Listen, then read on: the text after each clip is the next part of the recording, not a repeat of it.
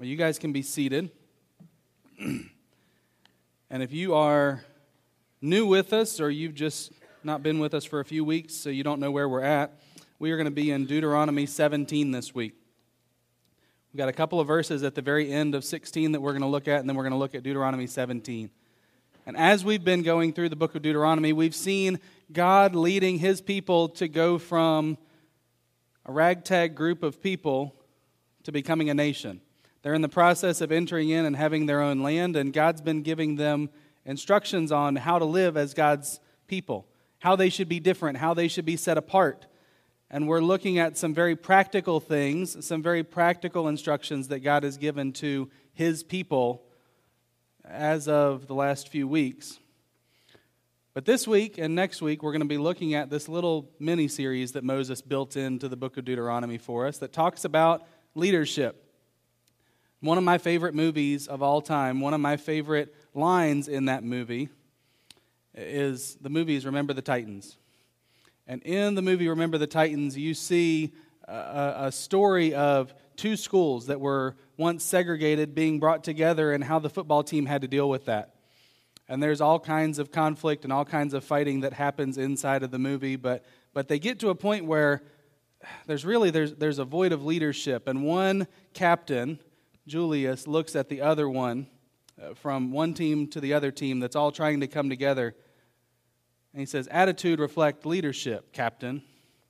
What he's saying is, the way that we work as a team is going to be dependent on the way that we lead as the captains. Well, we see that same thing to be true in the government. We see that same thing to be true in the church, in any organization, in the family. The way that we work is dependent on the leadership and the way that those leaders lead. A lot of space is given in the prophetic books in the Old Testament to denounce the sins of the leaders, to point out how the leaders had failed and how they had sinned. If you're familiar with the Gospels at all, the story of how Jesus spent time ministering on the earth, you'll know that Jesus kind of spoke harshly of the religious leaders that were in place during the time that he walked the earth because they had taken what God had told them and they had twisted it around for their own purposes. so, as we look at what Moses has to say in the book of Deuteronomy on leadership, we're going to start this week by looking at two different uh, offices. The first one, Pastor Dave just briefly touched on last week, talking about judges. And we're going to talk about judges and kings this week, and then we're going to talk about priests and prophets next week. So, just to give us a little bit of context for our verses this week, I'm going to start by reading the last three verses from Pastor Dave's message from last week. So, we're going to look at Deuteronomy 16, verses 18 through 20. Starting in verse 18, it says, You shall appoint for yourselves judges and officers in all your towns, which the Lord your God is giving you, according to your tribes, and they shall judge the people with righteous judgment. You shall not distort justice, you shall not be partial, and you shall not take a bribe, for the bribe blinds the eyes of the wise and perverts the words of the righteous. Justice and only justice you shall pursue, that you may live and possess the land which the Lord your God is giving you. Last week, what we were looking at uh, concluded by talking about the fact that Israel would appoint judges and that these judges would be fair people. They would be just people. They would stand for justice and only justice. And talks about how they shouldn't take a bribe, about how they should, should stand for what was fair. Well, our passage that we're going to look at today continues that idea. But before it continues that idea, we see this little section that kind of gets dropped in the middle that seems like it doesn't necessarily fit as we're looking at leaders. We have three verses here that remind us of the things that God has prohibited and the way that uh, God has forbidden certain forms of worship. but what we see here is something that happens a lot in the Old Testament, something that happens a lot in the nation of Israel, and really it, it happens for us on a regular basis too, because what we see is this passage kind of intermingles the the sacred and the secular. It talks about how the nation should lead and how the government should be set up and how justice should be executed, but it also talks about how we should worship, how we should look to the Lord as our leader, how we should make sure that our eyes are fixed on Him, that our affections are fixed on Him. And we might look at those, and, and at first glance, we see what looks like two separate things, but in reality, they're codependent things, aren't they? In order for us to function correctly in the organizations that we work in, in order for us to function correctly as a church, in order for us to function correctly as a country,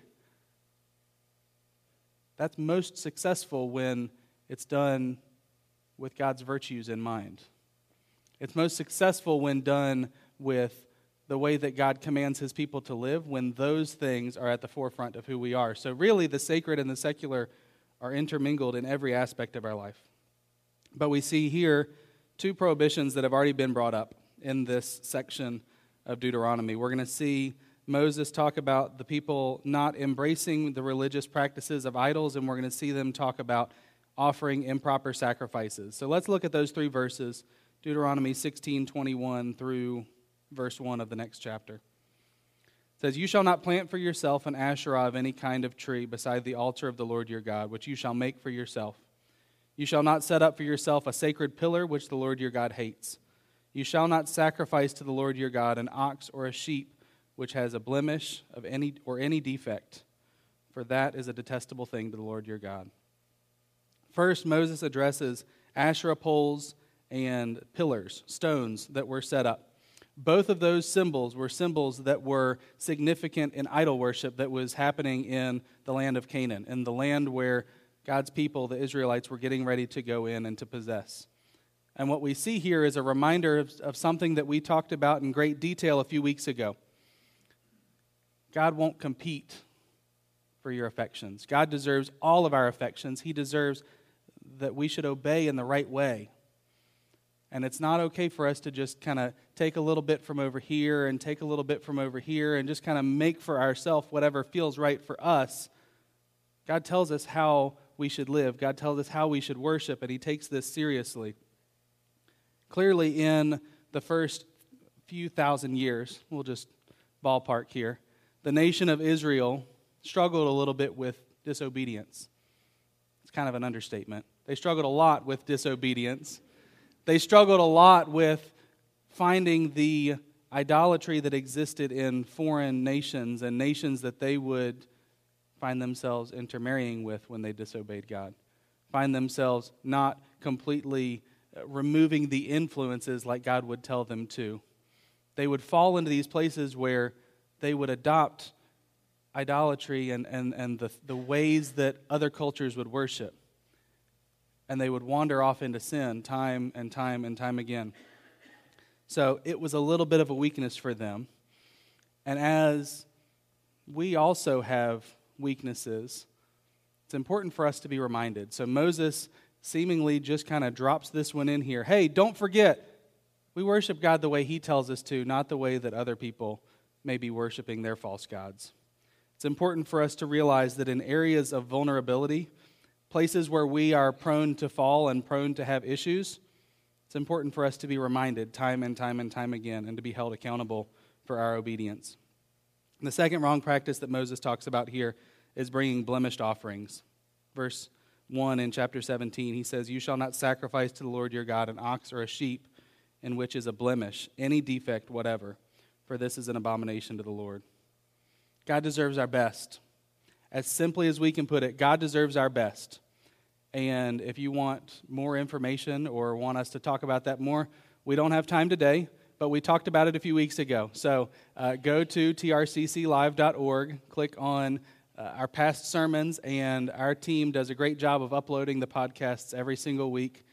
You can go back and check it out as we looked at that from Deuteronomy 15. Talks in great de- detail about that. Let's look at verses 2 through 7 now what we see here is we return to this issue of justice and we see God and, and Moses giving commands for those who break the covenant. Moses describes how they're supposed to deal with people who break the covenant by worshiping other gods.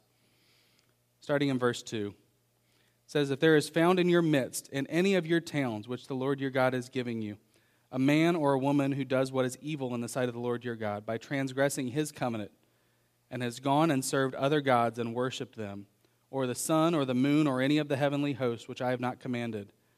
And if it is told you and you have heard of it, then you shall inquire thoroughly. Behold, if it is true, and the thing certain that this detestable thing has been done in Israel, then you shall bring out that man or that woman who has done this evil deed. You shall bring them to your gates, that is, the man or the woman, and you shall stone them to death. On the evidence of two witnesses or three witnesses, he who is to die shall be put to death. He shall not be put to death on the evidence of one witness. The hand of the witnesses shall be first against him to put him to death, and afterward the hand of all the people. And so you shall purge this evil from your midst. We see a couple of different things in these verses that are significant for us to pause with. The first thing we see is that breaking the covenant is evil. God has told his people how they are supposed to worship. He has told his people who they are supposed to worship. You guys remember from Deuteronomy chapter 6, we saw that great passage that talks about how God's people are to love the Lord their God with all of their heart, with all of their soul, with all of their strength. Everything that's within us belongs to the, to, to the Lord. Everything that's within us belongs to Him, and He deserves every bit of what we have to offer. And so, re- committing religious sins like the one here that it's talked about, worshiping in the wrong way, worshiping the wrong God, these are serious capital offenses.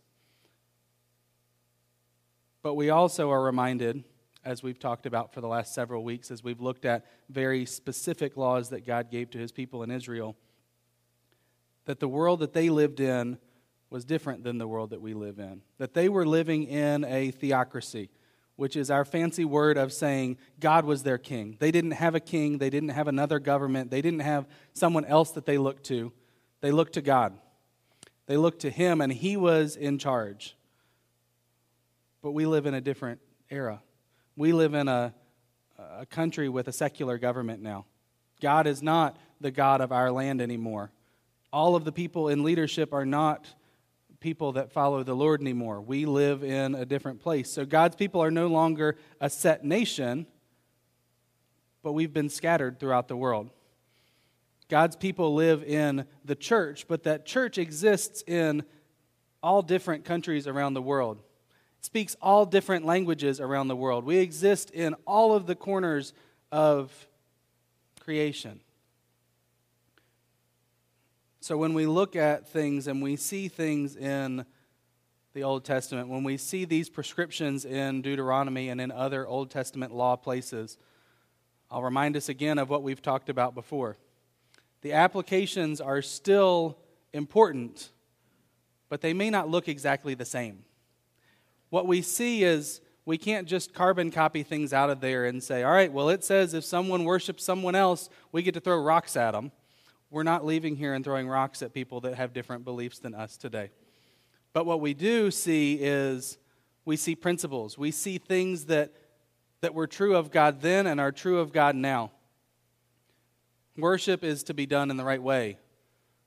God is jealous and deserves all of our affections. and so, as we look at this, what we see when we see the laws and the things that are explained to the nation of Israel, the first place for us to look for application is not our country, but is inside of the family of God, is inside of the church. It's, it's here that we should start to see these principles, these things come to reality. So, as we look at this, it's important for us to realize, to acknowledge, to pause at this point and to acknowledge, just like Moses did in Deuteronomy 17, that idolatry is a serious problem. That loving other things more than we love God is a serious sin issue. And it's something that's, that's not something that we can just shrug. Well, yeah, it's the world we live in. Anything, whether it's another religion or whether it's something that, that could be a good thing, that is put in the wrong position of priority in our life, that is idolatry, and that's something that the church should take seriously. Whether that thing would be comfort, whether it would be success, whether it would be uh, financial uh, accumulation for yourself, whatever that thing is, if you put that thing in the position of utmost importance in your life, it's a sin and it needs to be dealt with in the same way, in the same severity that idolatry is dealt with in Deuteronomy. So, first, we see that breaking the covenant is evil. And the second thing that we see in this little chunk of verses is the importance of a careful and serious investigation when sin creeps in. I think we live in a world right now where uh, Christians often, if we hear conversation of a fellow Christian, a fellow family member struggling with sin, being sucked into sinful practice, we kind of have this attitude where we step back, we throw our hands up, and we go, hey, it's not my job. That, that's between them and God. That's not for me to, who am I to judge? And we just kind of shrug our shoulders and stick our fingers in our ears and hope that, that we don't have any sort of responsibility with that. But that approach is not a biblical one. That approach is not one that reflects a good understanding of what Scripture has to say about the matter. Because we see here in Deuteronomy 17, we look at verse 4. It says, And it is told to you, and you hear of it, then you shall inquire diligently. When sin happens and you hear about it, the first thing we have to do is investigate and find out whether or not what we heard is true. Because we would all admit and realize we know sometimes what we hear isn't necessarily accurate, right? You shall inquire diligently, and if that result yields that it is true and certain that such an abomination has been done in Israel, the offending person is to be punished. So, should we act that way today? Should we take the responsibility like the nation of Israel did? Is it my responsibility to be in charge of what my brother or sister may or may not be doing? Yes, absolutely. And we could spend the whole time talking about this, but uh, we don't have time for that. So, what we're going to do, we're going to look at a few different places what the Old Testament has to say about it in Deuteronomy 17. We're also going to look at a couple of different places in the New Testament. What does the New Testament say about this topic? Well, I'm glad you asked because that's what my notes have next. Matthew 18, uh, verses 15 through 17, it, it talks about this. It says, If your brother sins, go and show him his faults in private. If he listens to you, you've won your brother. But if he does not listen to you, take one or two more with you, so that by the mouth of two or three witnesses every fact may be confirmed. And if he refuses to listen to them, tell it to the church. And if he refuses to listen even to the church, let him be to you as a Gentile and a tax collector. We talked about this, this topic of discipline inside of the family, inside of the church, in our study of Thessalonians. I wasn't here for long. I, I came kind of right at the end of Second Thessalonians as we were studying, but Second Thessalonians talks about that. I shared with you the, from the last message, and, and I remember one of Pastor Mark's last messages that he shared here was talking about what would it look like if the church took sin seriously? What would it look like if we really understood and, and cared about the things that God cares about? How would we look different? How would things change here at the church? How would things change inside of the family? How would our relationships look different? We see it all over Scripture, all over the Old Testament and the New Testament. God's people should take God's commands seriously. But what is the warning that we see in Matthew 18? What is the warning that we see in Deuteronomy chapter 17? And how do those warnings apply to us today? Deuteronomy 17, at verses 5 and 6, it talks about how we should go to great lengths to make sure that those who are accused of guilt are actually guilty. Verse 5 and 6, it says, Then you shall bring out the man or the woman who has done this evil deed to your gates. That is, the man or the woman, and you shall stone them to death on the evidence of two or three witnesses. He who is to die shall be put to death. He shall not be put to death on the evidence of one witness. The city gate as it talks about here in these verses, that was the, the public square. It was the public forum. It was the place where business often took place and, and things happened. So for it to talk about bringing that person out to the city gates, it implies that there was a, a public trial that was expected. Wasn't just a witch hunt where we heard a rumor of something and to make sure that it doesn't ever happen, we're just going to and, and take care of the person and, and kill them and, and never look back. There is no place in the Bible and there is no place in God's church for witch hunts, for uh, half hearted, half executed uh, processes where we, we hear of something and we go, well, I guess they're guilty, and we start wagging our finger and, and we execute justice. There is no place for secretly tried and condemned actions without sufficient evidence. We saw that play out really ugly in the Gospels when the religious leaders kind of half heartedly threw together a trial, and Jesus was tried at night. Jesus was tried in a way that was not consistent with what God has commanded for his people to do because the religious leaders wanted him killed. The process is so serious that it talks about in verse 7 the hand of the witness shall be the first against him to put him to death, and afterward the hand of all the people. So you shall purge the evil from your midst. Talks about how the witness has to take a lead in the execution of the criminal. If sin has been committed, if a person steps forward and, and has to be witness to, yes, I saw this and I can confirm that this happened, being a witness was an ultimate, it was an incredible responsibility. If a witness made an accusation, they also had to be responsible for inflicting the punishment. It wasn't something that they got to just kind of toss an accusation out there and hide behind anonymity. Hey, did you hear what so and so did? We live in that world today, though, don't we? We live in the world where people like to point fingers and, and, and, and toss things out there with no willingness to put their name on it. People will live behind a computer screen, or people will live behind the anonymity of just tossing something out there with with no willingness to, to own it, no willingness to, to take seriously their responsibility in the whole process. Christians must be committed to simply go beyond making accusations. Our, our job as Christians, as members of the family, is not to make accusations. It's as Matthew 18 talked about, it's to, to seek to gain our brother. The goal is not just punishment, we don't just go through this process so that someone will be ashamed, so that someone will be, will be pointed at and wagged at and punished. We go through this process so that their actions may be changed. We go through this process because we love them enough that, that we want to see them brought back into the family. 1 Timothy chapter 5 talks about this same idea. It says in verses 19 and 20, "Do not receive an accusation against an elder except on the basis of two or three witnesses." Those who continue in sin, though, rebuke in the presence of all, so that the rest also will be fearful of sinning. We talk about the church and we talk about how we're a family. We talk about that a lot here at The Rock. We talk about how we're, we're all in this together, but there's a couple of different elements that go into being a part of a family.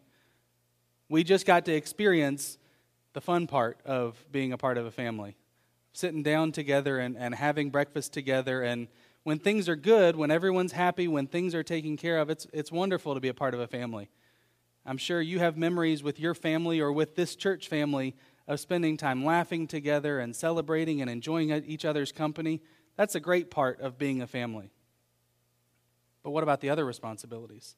What about when someone's hurting inside of the family? What about when someone gets sick inside of the family? Part of being a family means that when things are good, we're there for people, but it also means that when things get difficult, we're there for them as well. Something that we've been looking at and, and developing for the last few weeks, we've realized as a church that we don't have anybody that's really prepared to take care of each other well. We've got people that love each other and want to help, but we don't really have anything established with that right now. So we're in the process of, of trying to bring together a team, a, a care team is what I call it, where people in our church will be prepared and, ready and pointed in the right direction of people when, when pain comes to the family. When we have a, a spouse or a loved one that passes away, we want to have people who are ready to come alongside of, of the family and love them and, and be there for them. When we have someone who gets injured and can't make dinner for a while, we want to have people who are prepared to come alongside of them and love them and help them through that time.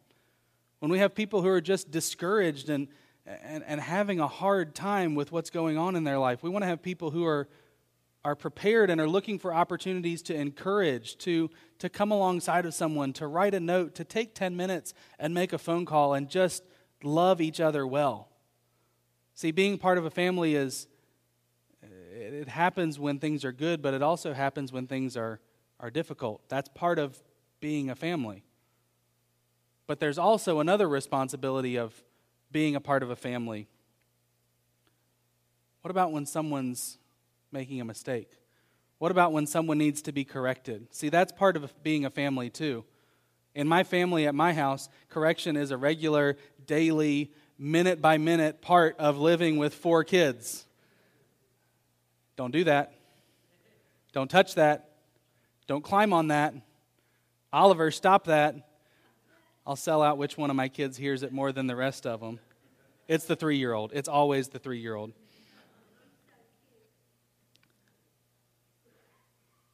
Part of being in the family means correction sometimes has to take place. We don't get to just ignore the problem when it exists because for me to be a loving parent means I don't just let my kids run around and do whatever they want to. Sometimes it's dangerous for them. I wouldn't be a, a, good and loving parent if I just let my kids run around sticking sharp things into sockets and see what happens. That'd be dangerous.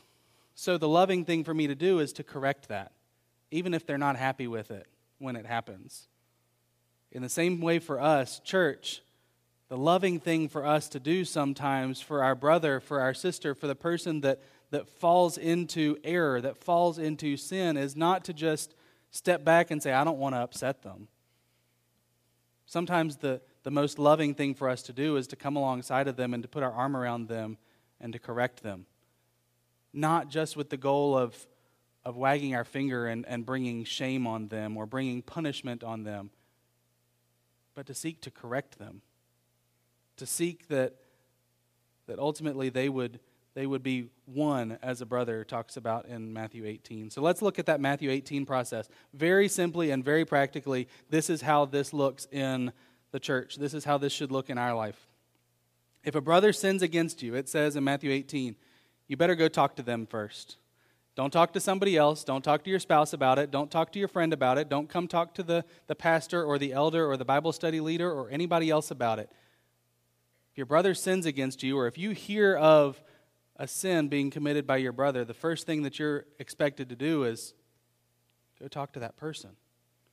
Have you talked to them about it?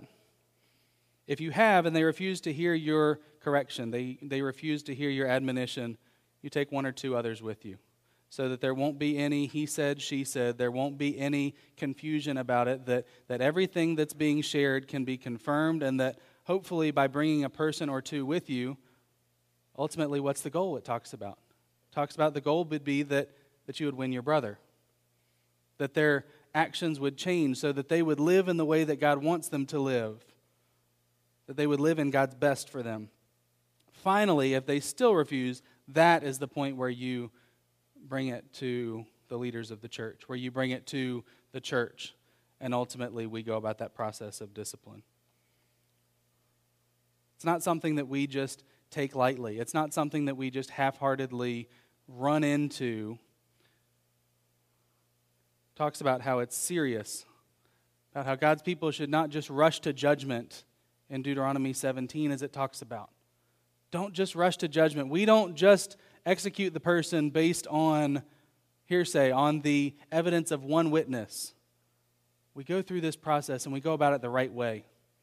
We seek restoration, we seek what's right, not just what's easy or what's convenient. And let me pause here just before we move on from this and remind us and challenge us and challenge myself as as a leader because this is difficult for all of us sometimes. We have to take sin seriously. And when a person inside of the family is, is practicing sin and needs to be called to repentance, it's important for us to take that seriously. But on the same level, it's also important for us to trust the way that God tells us to do it.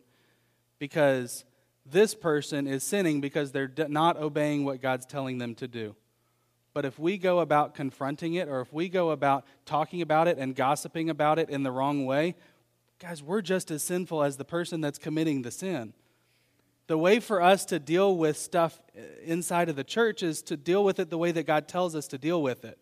If your brother sins against you, it, it doesn't say go to the elders. It doesn't say go to your spouse. It doesn't say go to a friend. It says what? Go to that person.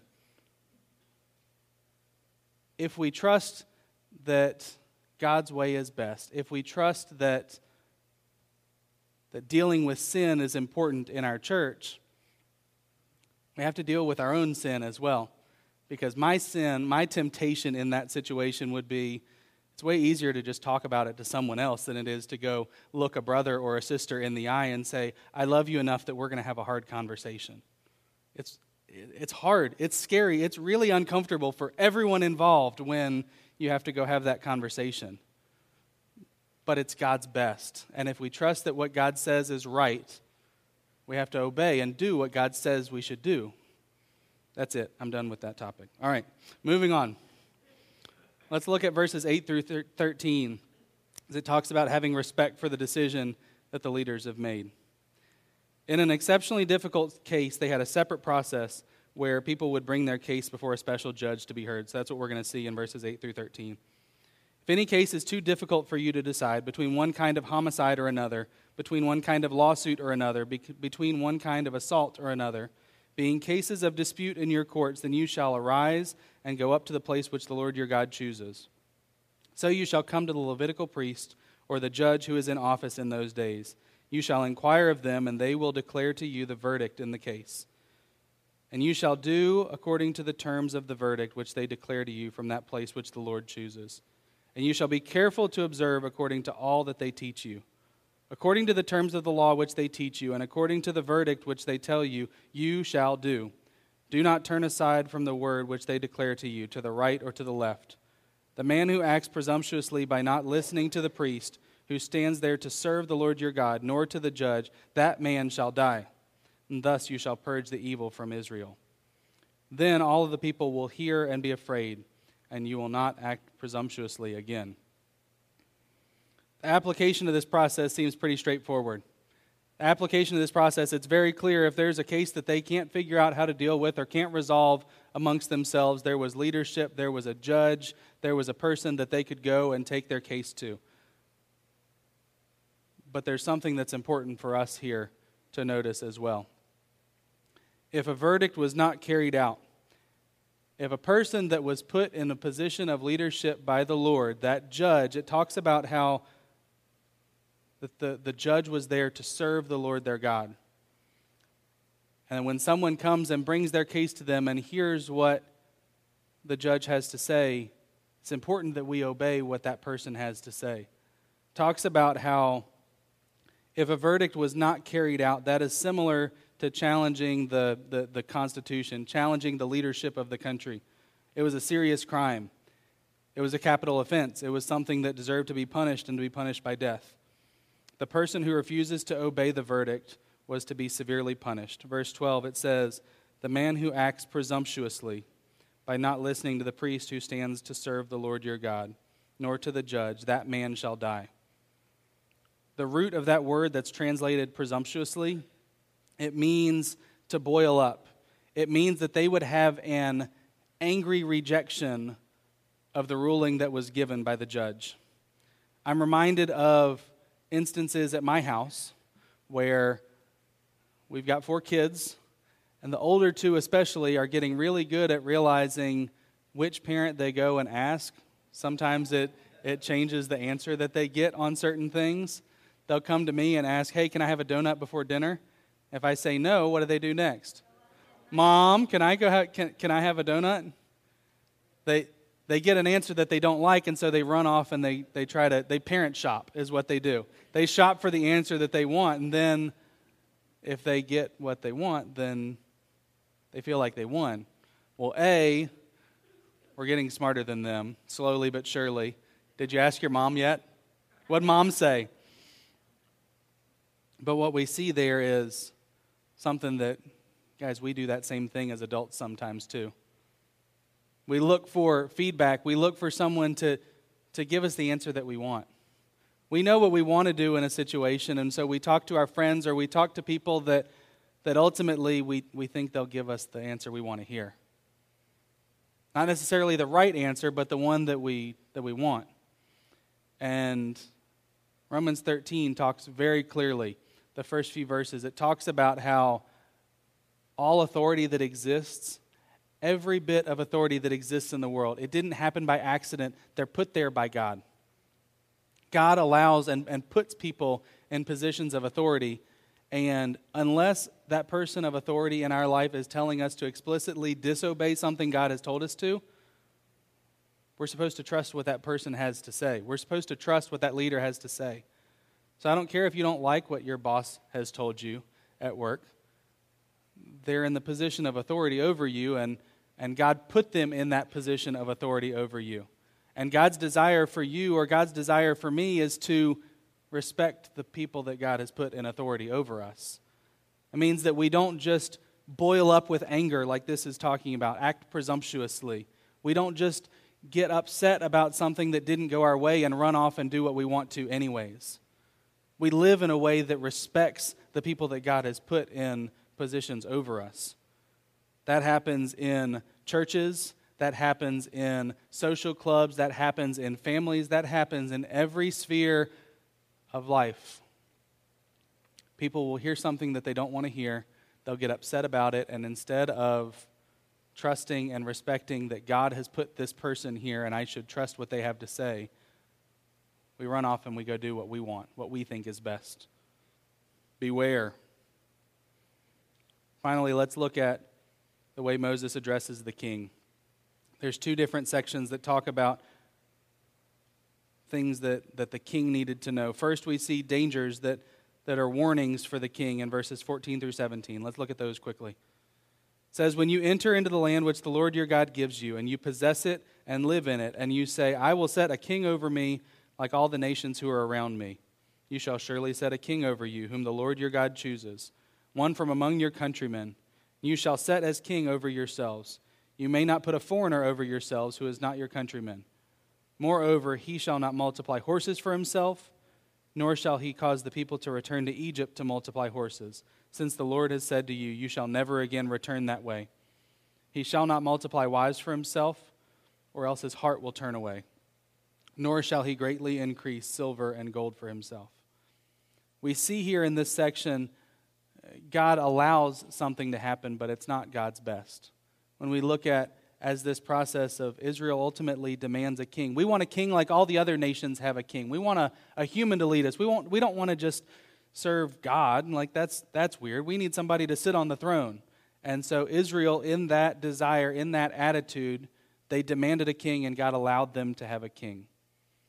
But as this talks about as it talks about in 1 Samuel as we see that happen, we see just because God allowed it to happen doesn't mean that it was God's best. Just because it was allowed to happen doesn't mean that it was the best thing for them. And so God allows in this section. It's permissive rather than prescriptive. But God willingly grants the request for a king. And then it proceeds to give three warnings for these kings. As leaders, be careful of this and of this and of that. Every king that was chosen by God, every person of leadership, ultimately, as we look at these things, I would make an argument that, that all of us are tempted by these things that it talked about here in these verses. It talks about horses, it talks about wives, and it talks about silver and gold. Horses. What in the world is it talking about, horses? Horses were used in military conquest during that time. Horses were a symbol of power. The person with the most horses and the most weapons and the most men usually won the fight. So when it talks about you shall not multiply horses for yourself, what it's saying is be careful of trying to accumulate power for yourself. Be careful of trying to uh, build up enough strength that in your own power you can do whatever you want. David said in Psalm 20, Some boast in chariots, some boast in horses, but we will boast in the name of the Lord our God. As God's people, our hope is not in our own strength. Our hope is not in the, the power that we've amassed. It's in the name of the Lord our God. Second thing it warns us about is wives. Moses says, Be careful that a king should not take many wives. This is another area where just because something was allowed to happen, it doesn't mean that it was God's best. I can't answer uh, the question well why God allowed kings to have multiple wives because it's clearly not what God intended for relationships. Talks about in the Old Testament, talks about in the New Testament, all throughout Scripture. But it cautions them be careful of seeking power, be careful of seeking wives. Power. We're mostly grown ups in here. We'll just say uh, seeking temporary happiness, seeking fleeting things that seem to bring us pleasure for a little while, but ultimately leave us empty. They're, they're not what God's best is for us. Be careful of seeking power. Be careful of seeking relationships that, that will bring you temporary happiness. And it says, Be careful of silver and gold. Be careful of wealth. The king gives another caution Nor shall he acquire for himself excessive silver or gold.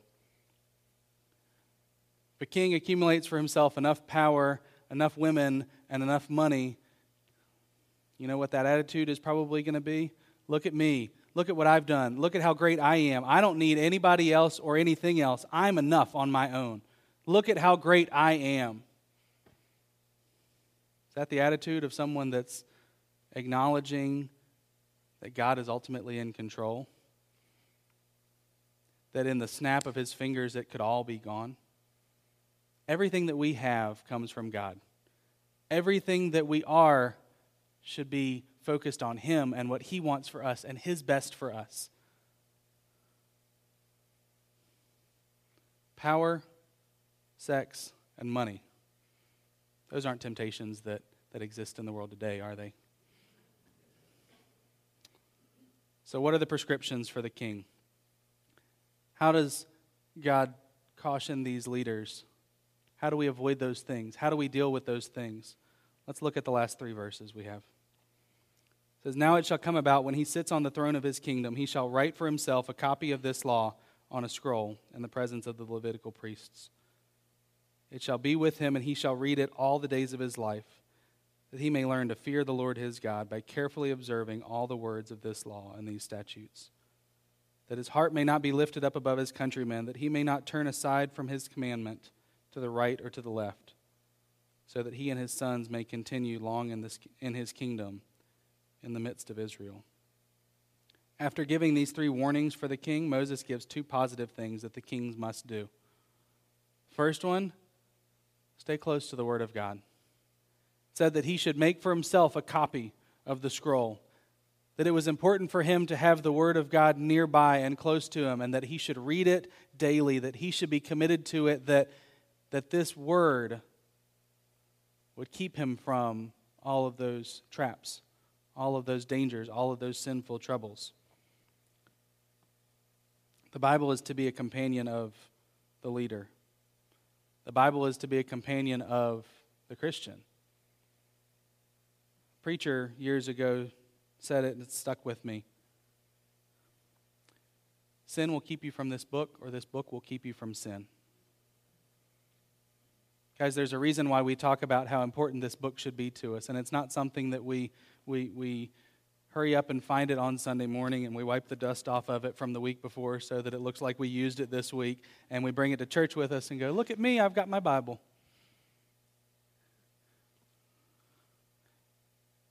Every moment of every day, there's sinfulness that lives inside of us. There's sinfulness that lives inside of us, and, and if we're not careful to fight against that, it it comes out in our lives. The way that we fight against it is by staying so close to God that, that there's no place for selfishness, there's no place for the, the love of power, the love of uh, happiness, the love of, of, of fleeting things that God tells us to avoid. Those things don't matter when we're fixed with our eyes on this book. The other thing that it talks about here in verse 20 talks about remaining humble and seeking accountability. Verse 20, it says, That his heart may not be lifted up above his countrymen, that he may not turn aside from the commandment to the right or to the left. when we think we've got it all figured out, when we think we've got all the answers, when we think, oh, that, that'll never happen to me. Be careful. Be careful because pride comes before the fall. Because the reality is that, that people, you hear stories about pastors, about world leaders, about husbands and wives, and people who would go and would get caught in just terrible, sinful situations. And you know how it happens most of the time? Most of the time, they'll say, I never thought it could happen to me. I never thought I would be the person who went and, and fell into this trap. That would never happen to me. Guys, it can happen to any of us. Sin can corrupt even the best person if we're trying to do it in our own power. The solution for the king, as it's talking about here in our passage, and the solution for me and the solution for you is twofold. First one, stay close to the Lord, stay committed to his word, stay entrenched that, that, that we look to it and we read it and we care what it says and we change ourselves based on what it says every moment of every day. And the other thing that's important for us is to have people to, to not be above our countrymen, to not be so puffed up with, with the idea that I've got this, I, I, I don't need any help. That we don't have people that come alongside of us, that as it talked about earlier in this passage, can, can come up and can put their arm around us and say, Hey, I'm concerned for you. I see this in your life and I notice that this is going on and it doesn't line up with the way that God's children are supposed to act. We need to love God's word and, and allow it to shape us, but we also need to have brothers and sisters, family members, people who we give the right to come alongside of us and say, hey, danger, warning, stop it, so that ultimately we might be able to chase after God more effectively together. I'm going to invite the worship team to make their way up here as we finish our service.